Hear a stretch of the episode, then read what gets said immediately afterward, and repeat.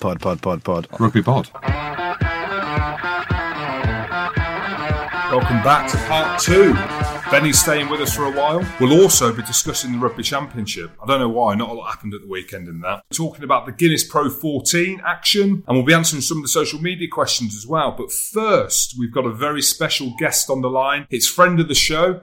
It's Ed Jackson. Jacko, how are you? Um, I'm just act- I'm just actually on the on the side of the M6. I'm on the way back down from seeing Hambo, you know, up to Get, Get Busy Living Centre. Oh, mate, it's a, it's a good spot, isn't it? Yeah, unbelievable spot. It's nice to see him on on such good form as well. And Ed, we had you on last year, uh, last season, and since then you got married, mate. I'm really sorry I couldn't make the wedding. Um, I was probably a bit busy then. Um, so congratulations on that. Cheers, mate. Invite got lost in the post, I think. Mate, more importantly, how was that stag in Ibiza? Yeah, it was um, suitably loose, and that I'll leave it. I'll leave it there. And the end. I saw some WhatsApp stuff, but no, no, I, nothing. I didn't see anything. Tell us about the uh, the challenge that you just completed, mate. It's, you know, I'll leave it over to you because it's uh, you watch the videos, you watch uh, what everyone's saying. It's been unbelievably inspirational again. Yeah, well, obviously it all started off with Snowdon, and um, the thinking behind that was just to give me something to aim for because I was doing only uh, six, eight hours of rehab a day, but I didn't have that focus, that goal to aim for. Like when you're playing, you're always trying to get fit for a game or the next season, or probably in your case, Goody, trying to get fit so you can go on holiday. Thank you. But, so we can uh, breathe, you mean? Just so we can breathe. yeah, so we can survive another month. But sort of the other benefits that came out of it were that I managed to, I'm managing to pay back the charities that have supported me. You know, the Matt Hampson Foundation has been involved, Tom Maynard Trust, but mostly it's been Restart Rugby. And uh, the other benefits of it were we, I asked if anyone wanted to come along. Thought three or four people would come, but ended up with 70 of us up, Snowdon. So it's just all the people I met on the day and seeing the difference it made for them doing something as a team, accomplishing something. So we just decided we'd carry on doing that. Just so happened Restart have this Alpine Challenge every year anyway. This year they were climbing up Mont Buet in France, which is um, 10,000 foot peak. It's pretty full on. It was three, ti- it's three times higher than Snowdon, so really didn't know how hard it was going to be. And I can tell you it was a lot harder than I thought it was going to be. We ended up walking for 17 hours, getting up at five in the morning. But another amazing experience. And I think because it was so difficult, it was actually um, it was better because I, I didn't think I was capable of that this time round. You know, Snowdon, I was quietly confident that I'd do it. If I'd have known what I was doing this time round, I didn't I didn't think I was going to be able to do that. So it was push the boundaries on for me personally as well. But we sort of raised forty uh, raised over forty five grand to restart. So yeah, all all good really. And as I said to you before, Goody, actually. Um, when I spoke to her in the week, it was a lot of guilt-free sugar, which was quite nice. I had about five pack, five packets of Haribo, so you might have actually quite enjoyed it. Every day's guilt free sugar for me. I, I don't care. Fair enough. Uh, but Ed, how are things now? Again, obviously, I mentioned it earlier that we had you on last season. You talked about your recovery process and where you were at, and you might have maximised um, that process. Are you still seeing any gains now? Do you, do you think you'll, you'll you'll make much more of a recovery th- from where you're at now? Well, look, I've still got I've still got issues. You know, I started to wear a foot splint. I'm still hobbling around like Quasimodo half the time, and I've still got you know the underlying issues that people don't see. You know, your bladder and bowel stuff, and your temperature regulation, and all those neurological things that do affect your day-to-day life. But they are still improving. I mean, there's no way I could have completed that climb four months ago when I climbed Snowdon. It was like three times as hard. So those changes still happening, and I am still moving in the right direction. But the main thing is, I mean, you know, I'm in a good place mentally. I'm getting a lot back from the charity work I'm doing. Um, I'm starting to do a bit more media work, uh, doing a bit more, bit of stuff for Channel 4 this season for the European Cup, so I'm really looking forward to that. Just sort of ducking and diving and trying to avoid getting a real job like you boys, honest. exactly that. Uh, and you're heading out to Nepal next month, aren't you, to set up a spinal unit over there? Um, how's all that going, buddy? Yeah, that's right. The focus now moves on to um, to Nepal, which I'm really excited about. Somewhere I've always wanted to go anyway. Working with a charity called Neverest, but also in conjunction with Restart Rugby as well. I'm sort of putting a group of players together that are in transition. Joe Carlisle, Ollie Barkley, Sam Jones, um, Alex Groves, you know, and we're going to run, run some fundraisers throughout the year. Going out there in October um, to see what needs to be done, how much money needs to be raised, and then we'll do a year's worth of fundraising culminating in a big climb in the Himalayas at the end of 2019. So yeah, all exciting stuff. Looking forward to it. Ed, it's Benny Kay. Um, just wanted to. I I was obviously, I was sat in the room when Restart uh, were, were talking about your injury and, and, and how we could help and everything. I just wanted to, from your perspective, what what happened? How how did how did Restart help you? Well, hi Ben. I didn't realise you were there. but- Oh, mate, we, was, Fucking- we were scraping the barrel this week, mate. yeah, I was going to say, yeah. No, well, you know, they got involved really early. The RPA, I think it was week two or three, Rich Bryan, who lives in Bristol, who's um, one of the guys down at the RPA, came in to see me and he said, look, Ed, I just want you to know that we're here for you. And after you leave hospital or wherever we can, we'll make sure that you get what you need to make the best possible recovery. And, you know, I, there's like this, you know, common misconception that I've had like different treatment to everyone else from the start. And, um, you know, the first three months of my rehab were completely under the NHS, you know, whilst I was still in hospital. So they did an amazing job as well. The surgeons saved my life basically, and I, they actually got me back to standing, not walking or anything, before I left hospital. But since then, you know, the involvement of Restart has been priceless. I mean, them telling me that after two weeks meant that I could relax about, I wouldn't have to sell my house, I wouldn't have to worry about all those sort of things, and it just felt like I had a team of people behind me. It wasn't just me getting better. There was a lot of people getting better, you know, willing me on. And then since I've left, since I've left, obviously they've been supporting my rehab, which has been amazing. You know, I've had access to some unbelievable physios. I'm still working with a lot of the rugby physios as well. And now I continue to work with the RPA and restart in raising awareness for spinal cord injuries, transition outside the game, but also, you know, they've become good friends and I do these challenges with people and um, they help me in a lot more ways than just financially towards my rehab. Um, and I'm pleased to say I've you know managed to pay them most of the money back that they've they've given me, and I plan on you know paying them all of that money back and and a lot more. So yeah, they they've been amazing, and you know the fact they came in so early and offered me and my family that sort of emotional support that was the main thing. Really, it's not been the financial support; it's been that emotional support from them. Mate, it's amazing, Jackie. You're an absolute legend. Um, thanks for your time, buddy. Uh, and we'll catch up soon. Look forward to watching you on the side of the field on the Pro 14 and the Challenge Cup as well, buddy. Channel 4. Get watching. Cheers, lad. Cheers, Cheers Ed. Thanks, mate. Cheers, mate.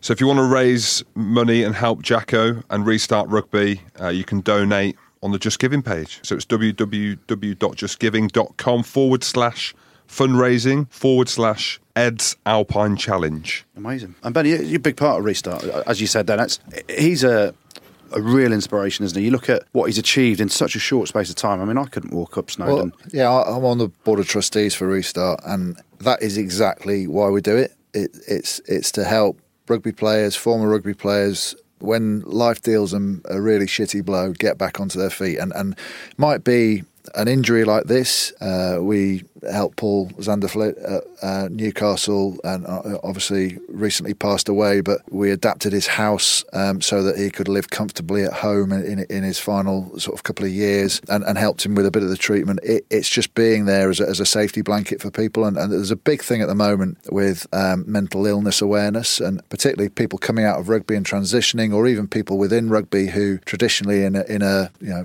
macho game like rugby might not have said anything. We're now actually able to help these people, and it's vitally important. And just hearing Ed there, there was no question about supporting him. All we wanted to do was to give him that peace of mind by saying, look, there's the money for the first um, the tranche of, of, of uh, rehab after you leave the NHS is, is care, and uh, the message came back saying he couldn't be more grateful and he's promised to pay back every penny. And, and that you know that's what's great about it. Just rugby players have always helped each other out. All the fans you know have a great relationship with rugby players and they help out and it it's that circle that, that just looks after each other and that's where the funding's coming from. Is it so? so it's self-funded. It's obviously a it's charity. self-funded. Um, so the, uh, the the restart are the beneficiary of the RPA, so they're connected, but they're separate. If you know what I mean. So the RPA awards benefits uh, restart rugby, but obviously they do uh, fundraising events like the challenge that Ed was just talking about, and it all, is all self-funded. The issue we have is,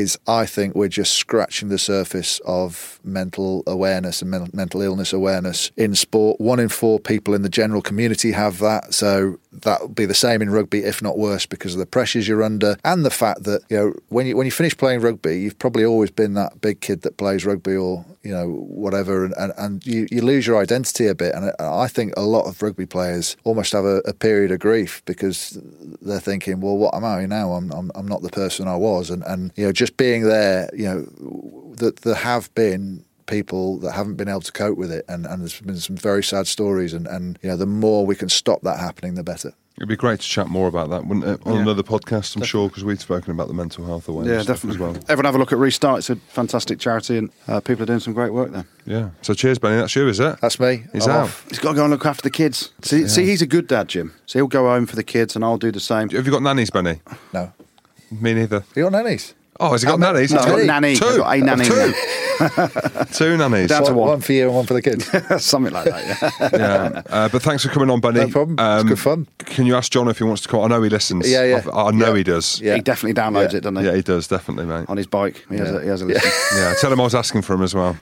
So, Jim, Friday Night Lights was it? The Guinness Pro 14 commentating up in Edinburgh. Um, yeah, I did commentary for Premier Sports TV. Good game? Mate, it was a good game, actually. It was. Edinburgh won 17 10. Uh, Cockers after the game, raging. And this is the thing, I'm new into commentary, right? So Connacht gave away a lot of penalties in the game. And I didn't really say anything. I think Connacht gave away 15, 16 penalties, maybe a couple more. And I didn't say anything about it in com. So I thought, wow, I don't really know what you can and can't say. Cockers after the game gets the interview.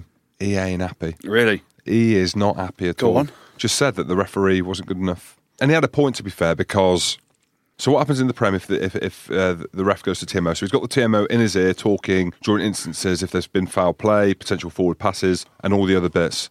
What else does the referee have access to? Uh, big screen. Big screen. So massive screen at Murrayfield. Yeah. Do you think the big screen came on when the, when the referee wanted it speaking to TMO? Why?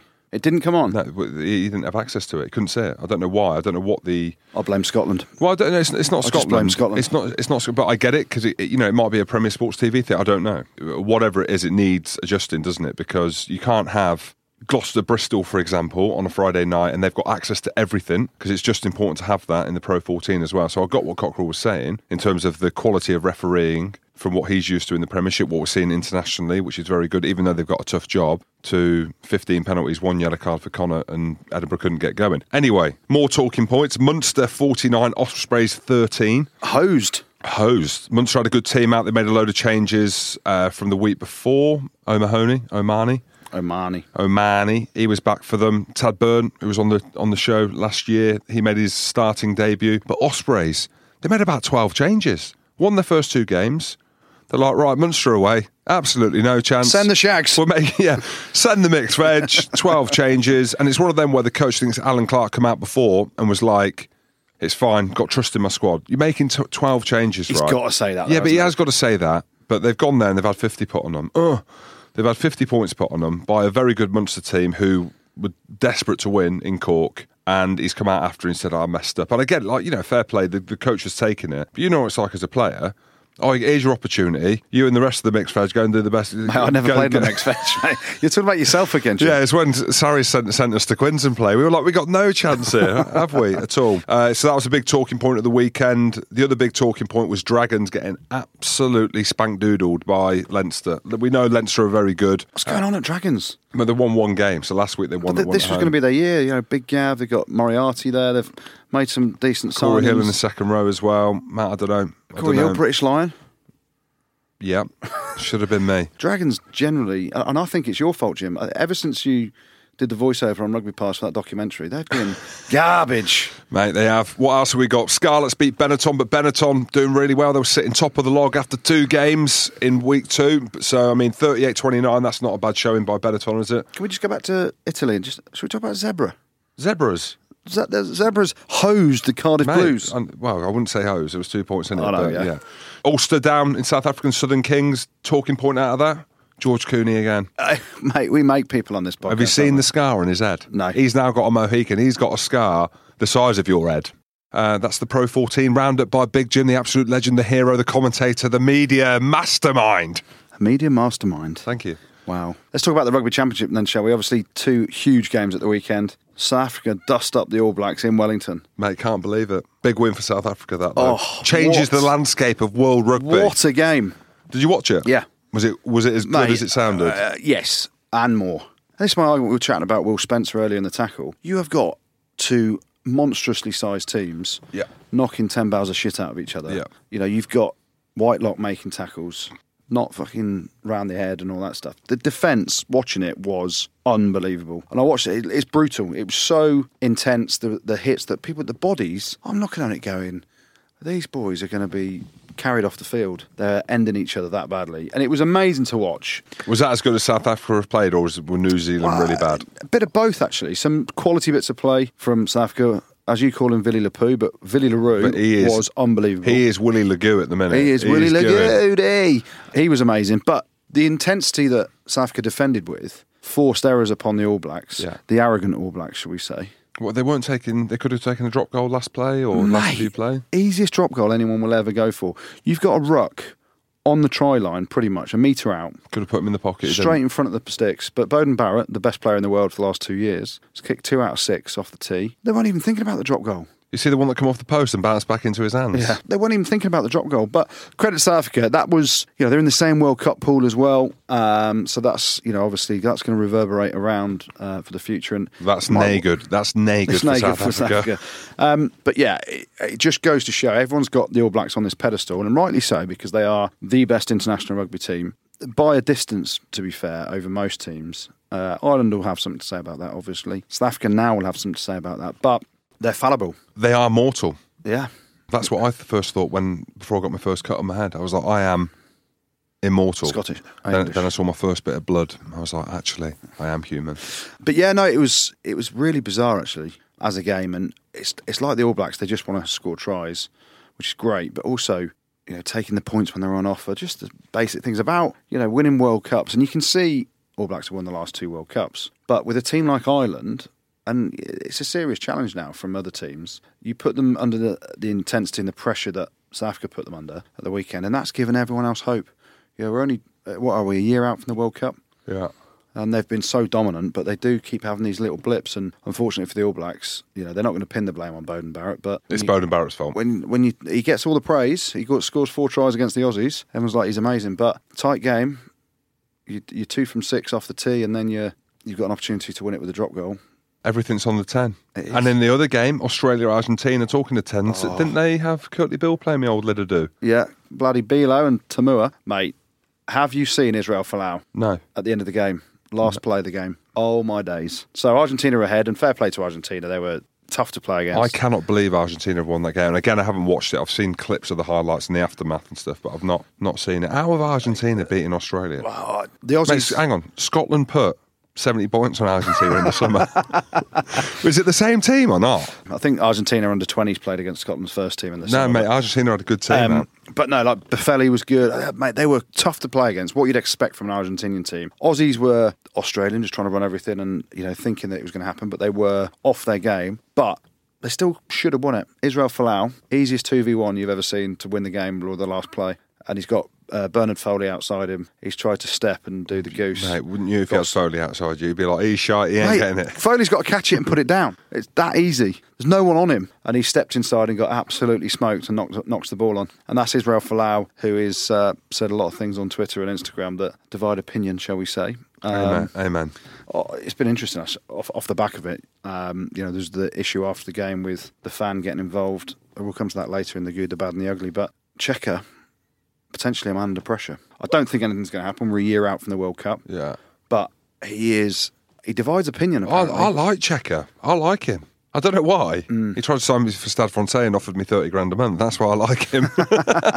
um, I, I don't know. It, I mean, Mario Ledesma now, who I absolutely despise, he's the. Is he Why the do you, why do you despise He him? was the Montpellier coach. You, What- you ever seen him? anything like it? You think you've got big boobs. You want to see him, mate. That's all I'm saying. And that isn't why I so dislike him. Gautier, he was your coach as well. You hate him. yeah, it was them two. What's in, wrong with in, Lede- in. Ledesma? Judas, mate. So he was Just obviously Ledesma was under Cheika, wasn't he, He, yeah, he was. Yeah, he was scrum coach. Yeah. that's what that's what he was at for the Australians? Yeah, and then did he go? The no, no, no, sorry. I think before Argentina, he was doing something with Melbourne. Anyway, he was or Waratahs. Yeah. Even sorry. Yeah. So he left Montpellier, which a lot of people were surprised at. But you know, for Argentinian rugby, which I thought, having watched that game in the summer, I was like, wow, they could be on the way out of here. But they're back, eh? They're they're back here. Good weekend of ruggers, It Goody. was amazing, and it's you know it's great to see. And I, I really wish Andy Rowe was here today.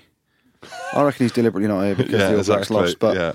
the All Blacks losing at home, take the three boys, take the drop goal, take the penalties. They had, there, there was a, they were I think they were seven points down with about seven or eight minutes to go, and they got a penalty straight in front of the sticks, five yards out. You know, to win the game, you've got to score twice. Yeah. Take the easy kick. Villaroo gets Simbin at the same time, so then you've got seven minutes to score a try to win the game against 14. But I know. Arrogant I know. They went for the scrum and fucked it up. Yeah. So, they are. They're fallible. They're fallible. Love it. Great weekend of, of international ruggers down in the southern hemisphere. Goody.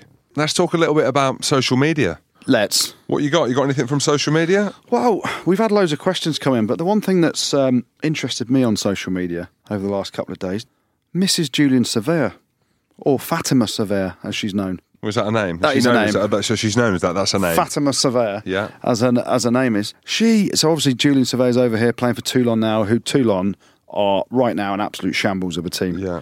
Um, with the world stars they've got, they are a shambles. Didn't I can't- see a worldly try from them at the weekend? Yeah, they got hosed by 30 points away at Stade Francais.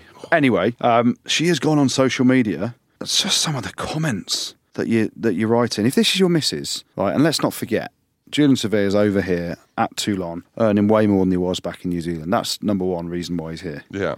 Let's not make any bones about it. That is the truth. I went to France for way more money than I was on at Leicester. How much? Jim, you went to Montpellier for a lot. Exactly. you, you go in there for the cash and you deal with certain things, right? I didn't. People that go, oh, I'm going for the life experience. No, you're not. Because you wouldn't go there for the life experience on half the cash that you're on at your club. So here we are. Anyway, she's. Fatima Savea has tweeted Rugby on this side of the world is very behind. I feel Julian's pain out there on the field. Well, feel his bank balance because he is cashing it in. Show us your Mulgy handbag. And Mulberry, sorry. And that's the thing. And then she's put, when you can see the frustration on your husband's face, I swear this team doesn't know how to pass. About your own team. You've got to tell your missus, come on, you can't be tweeting things like that. So I presume he's not getting the ball. Give Savea the ball. And then she's put, these refs are a joke. Some different tweets. well, she's right about that. Yeah, she's I mean, right the French refs are a joke, but it's a tricky situation, isn't it? Because free speech and all that stuff. But she's directly attacking the players that her husband's playing with, saying they can't pass. You know, Mate, I know. they they're poor, but it's just amazing. You can't say to your missus, "Don't have a voice," but and think about this as a listener, right? If your wife or your girlfriend, or if you're a female listener, your husband or your boyfriend starts having a rant and rave directly about your work in this open sphere of social media, I don't see the upside. Well, my missus Beck, my my missus, my wife, my wife Beck was going to tweet last week and said that I should have been hosting and not you. Well, uh, you were going to make a tweet where you, mate, you've got to let her have her own voice, mate. I have talking about own voices and Twitter spats. Someone's tweeted in. Go on. A good friend of the show, and we're a big fan of hers. Georgie Bingham, Yes. has uh, tweeted in, and you you didn't have a Twitter spat. You had a, an argument, a just a disagreement about, disagreement about, the about Serena, Serena Serena Williams. Williams. Anyway, that, that's old And news. Serena Williams still defending herself about this is Leave it. Goody. Leave it. You're wrong, Serena. Leave it. This is new news. So Georgie's um, tweeted in a very good one actually, because there's some big news come out of the England camp today. So England women's contracts, as reported today, Monday. Do you think it's a good enough commitment from the RFU from what they've done? Yeah, I mean they've um, announced that they're contracting an EPS squad, But they've Uh, not given a term of length, have they? They've just said that the the contracts are there for the for the foreseeable future. Yes, they're, they're contracting 28 players from I think the first of Jan 2019, and uh, there's all sorts of different arguments you can have with this. First and foremost, you look at the RFU; they've made mistakes. I think they've made mistakes previously with women's rugby in terms of the whole split between just given sevens contracts, then taking all the 15s contracts away. So they've they've by doing this, they've kind of admitted what they've done before was wrong, and now they are contracting 28 players, and I think there's it'll end up being about 36 players with some other people as well in total. And that's a step in the right direction. You know, people are going to say, right, well, how much are they getting paid, and what's the term? The bottom line is the RFU, whatever they've done before, they've now announced that they're contracting them, making them fully professional, which can only be a benefit to those um, ladies that are, are in the EPS squad, and it also gives a driver to a lot of the other women. So that's where I want to get to. Um, and it's now a pathway you can be a full time professional international women's rugby player. Um, you know, there's obviously going to be the disparity argument between the men and the women, and the money in the women's game compared to the men's game. So yeah, it's a it's a positive step in the right direction, and it, and it can only improve the standard and the, and the level that women are performing at. Because ultimately, and I think uh, the RFU have come out and said that they want the women's team to be the best team in the world, like they want the men's team to be the best team in the world. And you know, there's a lot of cuts going on at the RFU. So f- um, in terms of financial cuts, people have lost their jobs in other areas. So it's it's a positive thing for the women's game um, to be centrally contracted. They're going to base themselves and train at Bisham Abbey as well. So they've got a fantastic facility there. So hopefully it can start the uh, a bit of a snowball effect and the game can grow accordingly. And you know, the standard of women's rugby has has gone through the roof over the last few years. Um, with you know you, look- you look at Nolli Waterman and people like that who are trying to be full time professional people and players, and a lot of the work that's gone on previously has enabled this to happen, and uh, you know it can only be a good thing. Definitely. So big shout out to Georgie Bingham from We love Talksport. Georgie. We yeah, love Georgie she's very good at the weekend. She's awesome. Very good Talksport. golfer as well. Really? Yeah, I played golf with her a couple of times. Really good friend of yours. Yep, she is. Oh, really? She actually is. Yeah, I love that. I love that. Just a bit of social media bickering. So we've got another couple of questions. We've got one of Connor. Worst smelling player you've ever played with? Well, I'm sat next to him. Oh, So, mate, yeah. hold on. No, no, let's be honest. Tell your breath that. What have you been eating? Mate, are you dreaming? Do you think you Look smell good? uh, mate, I, Yeah, well, my, look at the state of me. I don't look good, but I smell great. My missus tells me I smell beautiful every day. She says, You look horrendous. But you, she goes, At least your, your, your breath's minty fresh and you smell nice. Um, worst play, smelling player I ever played with. You know, talking about smelly, smelly we both, players. We both played with one. So on a Tuesday afternoon or a Tuesday morning, sorry, at rugby clubs, what usually goes on is so it's unit session. So the backs go and throw a ball around, start giggling and do some grubber kicks. The forwards get a proper hard session, right? So it's units, scrums and mauls. And so you, you probably can do anything up to 50 scrums on the machine, live scrums practicing. So I scrummaged on the right hand side, the tight hand side, basically the powerhouse. So you think 50 scrums, your shoulder is on the prop, the tight head prop's arse. Arse. After 50 scrums of sweat, tell the smell of the arse that on your shoulder. You ain't ever smelled anything Oh, like no, it. I, I absolutely haven't. Petrus Duplessis, Really? Hanging. him and Juan Figallo, Oh, so smelly bums. really? Yeah. So, smelly bums. They put it down to a lot of hair. So I'd say the majority of tight head props for me. Really? Stinky. Yeah. Uh, yeah, it'd have to be a front row. Um, Michael Holford was Holford was a disgusting animal, wasn't yeah. he? He had half a finger. He lost half his finger in a door. Yeah, he absolutely stank. Um, one of the I, I used to have to get changed next to him actually when I was playing in Brive. If you Google this guy, uh, his name was Pascal Idiadair. Pascal idiot. Pascal Idiadair, right? He um, do you remember the movie Borat? Yeah. Uh, and Borat's uh, counterpart, his agent, whatever, Azamat Bagatov, when they did the running around the hotel naked, and do you remember that scene? Yeah, yeah. So Pascal Idiadair, clothes off, looked exactly like Borat's agent, Azamat Bagatov. But that doesn't mean he smells. No, when you look at someone that looks that bad, it made me feel great about myself every day. I, I changed next to him, but then the fact that he didn't shower on top of it, he absolutely reeked. And then another one in France, actually, Jawad Judy. Do you remember him? Hooker played at Gloucester for a while, actually. No. before your time. Again, another one used to sit there bollock naked in the change room, stinking, wouldn't shower, uh, smoking in the changing rooms. I was like, drag on that. no, I wasn't, but he'd sit there bollock naked, smoking in the changing rooms. I was like, Jawad, you can have a shower? He's like, No, Andy, I uh, ride my bike home, the breeze, freshen me up. He obviously put some clothes on. I was just like, that. Yeah.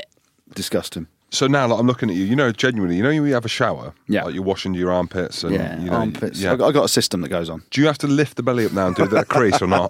Do, do, are you Jim, at that you've had a cesarean, so I don't know what you're on about. All right, mate. Uh, so we've got one last one. Uh, we've got Matthew Revel. Which three current or former players would you have asked over for a dinner party, and which three would you definitely not? We'll run through this quickly. Give a couple, Goody. Definitely. Josh Kronfeld.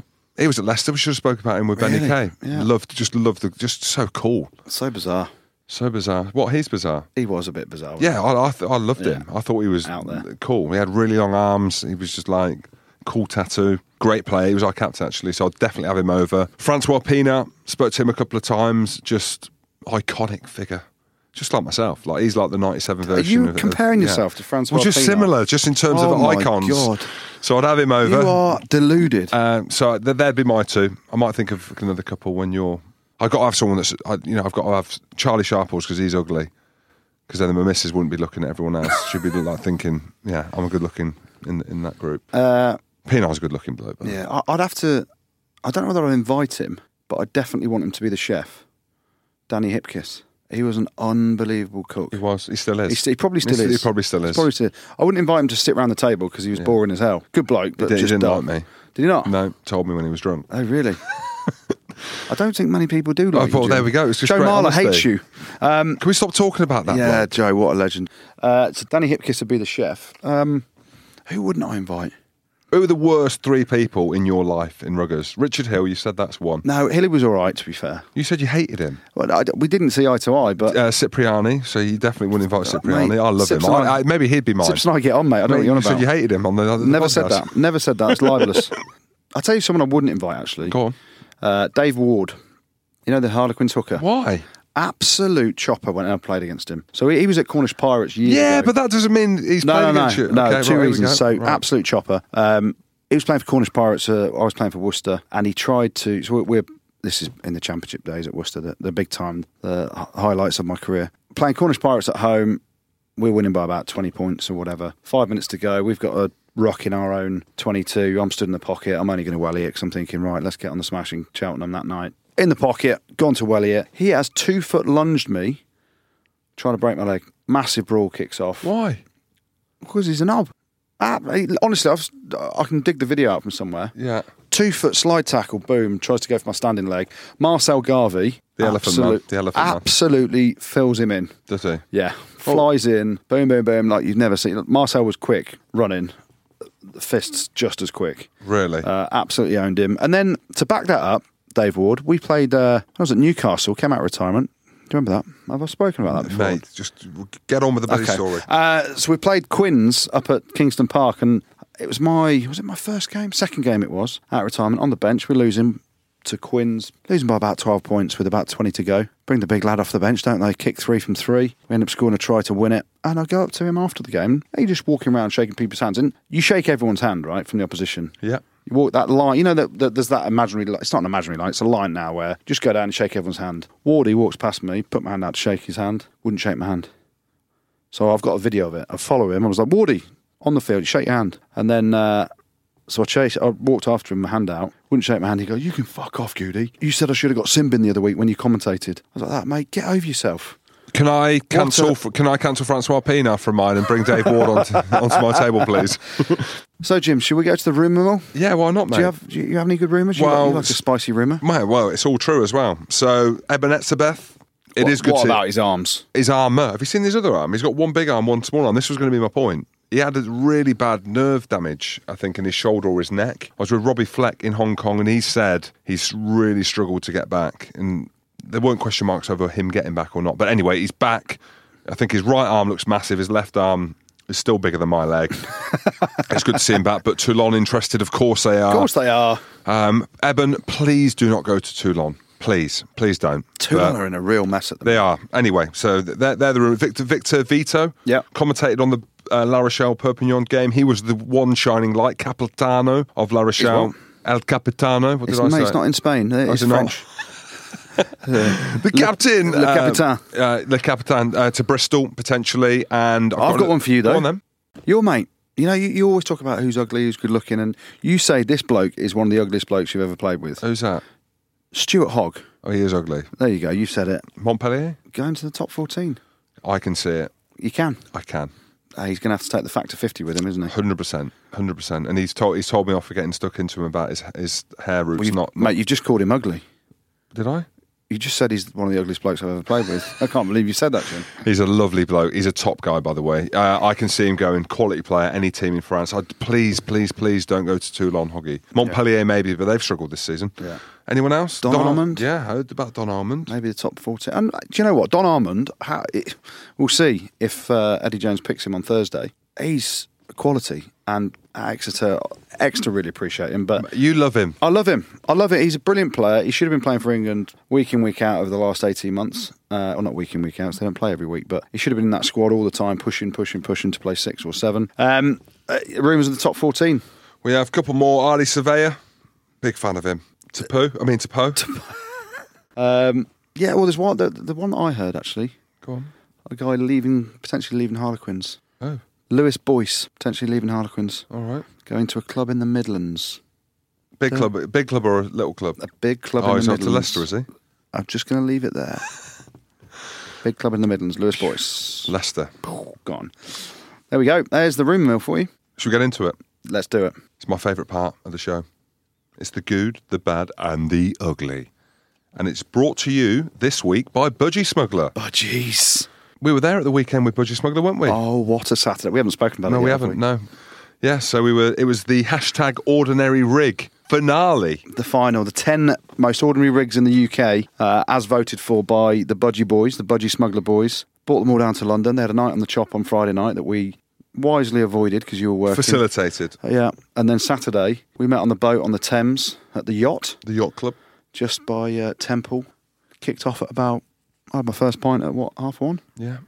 Yeah. And we were there basically to facilitate the Budgie Smuggler guys finding the most ordinary rig of the UK. And the top three get to go to the Ashes of Ordinary in Sydney. Yep. Manly, same place, to compete for the And world title. I might go and coach them out there. really? Little weekend in uh, Sydney, fancy? I, am not at the stage yet to even think about drinking another pint at the minute. oh my! We put some uh, some beers down us at the weekend. I was in a world of pain. Well, it got to the point where there was a few beers drank, and I've hosted the event, and I've dressed up for the occasion. And after 15 pints, I find myself, as we're judging the final three, I'm that drunk. I'm on stage in a pair of budgie smugglers. it was horrendous. I looked amazing. And I was in, uh, I? I was the head judge, and I thought, no, I'm not gonna not gonna get my budgies on. yeah, But it's all about it wasn't about me and you, Jim. But you made it about you again, didn't you? it, mate, it wasn't meant to be about me. I made it wasn't about the fault. 15 pints and all the burgers that I had. Oh my! In trouble with the missus. Supposed to be going to uh, dinner on Saturday night. Friends dinner, birthday. Just didn't make it. Did you blame me? Uh, yeah, it's always Jim's fault. If in doubt, blame Jim. So that brings us on to the good, the bad, and the ugly goody. What you got? Um, yeah, oh, plenty of good actually. Um, we'll start off in the Premiership, and a big shout out to two wingers with names beginning with S. Charlie Sharples and David Strettle both scored their 50th Premiership tries at the weekend. Um, Charlie Sharples, uh, he's uh, in some sparkling form. Very odd shaped head though, hasn't he? Yeah, he has, yeah. Very odd shaped head. Yeah. What were you saying about him earlier? He's not the best looking bloke ever, is he? He's a pretty good looking bloke. You said get him to dinner because my missus wouldn't look at him because he's ugly.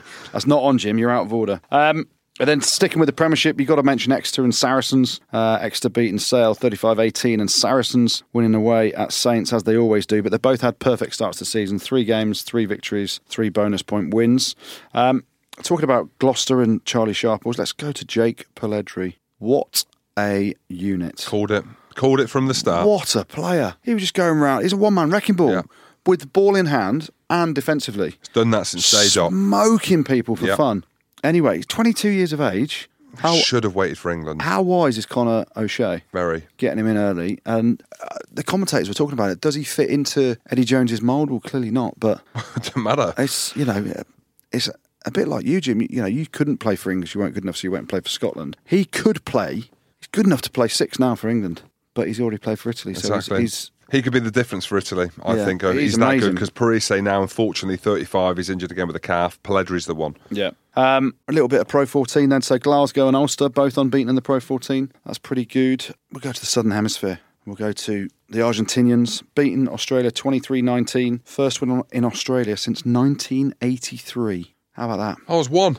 Unbelievable by Argentina. Australia butchered a few chances, but the Argentinians hung in hard and fast and won the game. Uh, but there's only one good for me this week, and it's the fact that the South Africans gone over to Wellington after a fairly abject performance last week in Australia. No one thought they could beat the All Blacks in Wellington, uh, and they took them down. They hosed them down. Didn't hose them, they won by two points. But um, it was an unbelievable performance by the South Africans. It's rocked the world of rugby. Everyone expects the All Blacks to always win at home, and it's the first team, apart from the Lions, to beat the All Blacks in New Zealand since 2009, coming up to 10 years. That's good. Um, so yeah, pretty good. And so South Africa this week get the good. Uh, the bad, there's a few bad bits. We'll start in France. Grenoble and Perpignan, both teams promoted to the top 14 last year. Both played four, lost four. Long old season for those boys. And then you talk about it in the Premiership. Worcester played three, lost three. Yeah.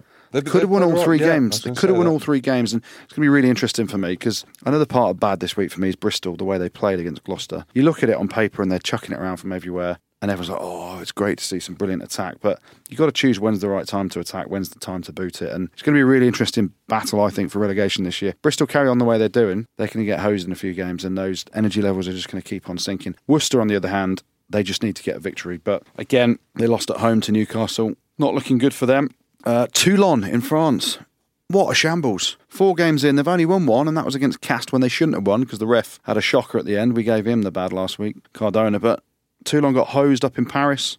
Montpellier as well. They got hosed 55 13 at Lyon. Yeah. The French league's mental, isn't it? Crazy. Um, what else was bad? Israel Folau over in Australia. 2v1 to win the game. Don't be a hero, just pass it. Do the simple things well, Israel. Stop going on uh, Instagram as well, talking about God. But yes, so he butchered the uh, 2v1 with Bernard Foley to win it. Absolute crowbar. But the bad this week, we give him the good quite a bit on here. Tell me it's Marler. It is not Joe Marler. Oh. The bad this week, Beauden Barrett. Two out of six off the tee. Could have gone for the drop goal to win it. Doesn't even think about it. Cost the All Blacks the game. The bad this week, Beauden Barrett. Wow. Wow, got, wow, you've got wow. to name and shame these. Mate, these you have boys. to, mate. We speak frankly here, especially certainly you. do. And then the ugly. There's two ugly, ugly scenes at the weekend, and they're both directly involving fans. The first one, which isn't the ugly, but it's still ugly. I was watching a bit of the Stade Francais Toulon game, Yeah. and Macalou, you know, the big back rower for Stade Francais. Yeah. Bit of a push and shoving match going on towards the end of the game. His brother runs out of the stands carrying a flag and starts getting involved in the melee on the field, not not right by the stand, like five, ten metres into the field of play. You're joking. Uh, I mean, that's ugly. what what flags you carrying? He's carrying a Stade Francais pink flag. But the worst bit about it is he's come on, he's got, I think he's got like white jogging bottoms on, a bum, a black bum bag, a white t-shirt. He's bigger than me, and he's got flip flops on with socks. Really? Really ugly oh, scenes. That's as good. Maybe he's German. Really ugly scenes. But what are you thinking? Your brother's playing.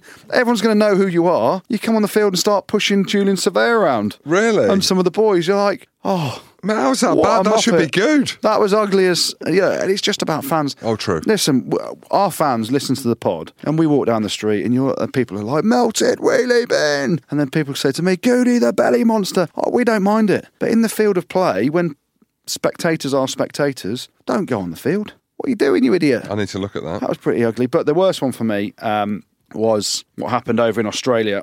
Lukhan Tui, um, after the game, some real ugly scenes. Obviously, Australians take their sport very seriously, very passionate, and the fans sometimes overstep the mark. After the game, Lukhan Tui, he's had a really tough week. I think his stepfather died Yeah. in the early part of the week. There was some abuse directed at him. His younger sister was pushed by this Australian fan, and there was a bit of pushing and shoving in the in just on the edge of the seats in the stand. So really ugly scenes. Um, and he's come out and he said, "I'm not going to play for a while now. I'm taking myself away from the game because that's just not on." When when your family gets affected and things like that, and it's always tough um, for family and friends in the stands. You know, I my mum and dad used to come watch every single game, and I always said to them, I said, "Don't." Say anything about any players because you just don't know who's sitting around you. And my mum and dad always said to me, "It's really difficult when you're playing as badly as you play. People are abusing you on the in the in the crowd, and it's hard to bite your lip, but you have to. Um, so if you're a fan, you know, don't get involved with slagging players off. There's no way Lukhan Tui's sister should be pushed by a fan. Well, no, no wonder he's flowing to the crowd. Then. Yeah. So uh, really ugly scenes over in Australia, and really tough times for, for him and his family. Right. Thanks for that, Goody. You're welcome. You are welcome. No, you're welcome. Don't forget to subscribe. Follow us on Twitter at Jim Hamilton Four. I mean, sorry, at the Rugby Pod. At Andy 10. Review us on iTunes, and thank you to all who've signed up for our new Superfans monthly subscription service as well. If you're interested in getting extra content every month, there's still time to get involved, so check out patreon.com forward slash the rugby pod. Yeehaw. Woo! Rugby pod. Pod, pod, pod.